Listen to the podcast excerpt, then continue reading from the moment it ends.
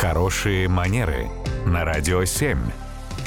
Татьяна, доброе утро. Доброе утро. Доброе утро, Татьяна. И вот еще один вопрос, который волнует многих наших радиослушателей.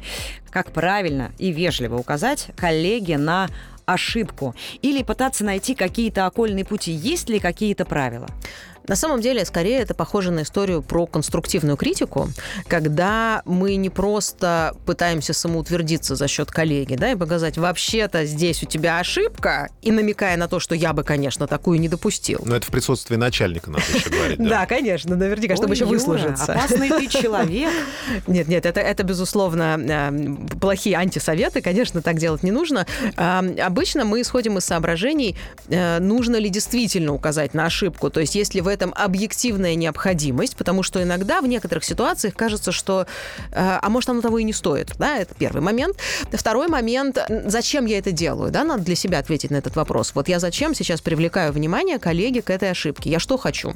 Если я хочу ему помочь, хочу действительно показать, что вот смотри, вот здесь у тебя, да, там чего-то где-то не хватило, или вот здесь, наоборот, перебор там какой-нибудь информации, грубо говоря, да, в каком-нибудь документе.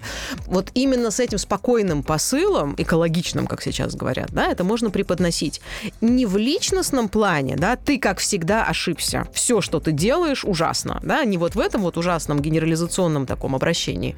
И тогда это не апелляция к личности, это не намек на то, что человек недостаточно профессионален, это спокойная коммуникация коммуникация вот в конструктивном таком ключе. И очень важно еще раз, чтобы визави тоже понимал, зачем мы сейчас это говорим. Мы это говорим для того, чтобы наш вот коллега мог исправиться, улучшиться и стать еще прекраснее, профессиональнее, вырасти над собой. Ну, это та самая его зона роста, которую мы ему помогаем развивать. Вот главное, чтобы он это понял, чтобы он это не воспринимал в штыки. Вот это вот как раз самое сложное. Спасибо, Татьяна. Спасибо. Радио 7.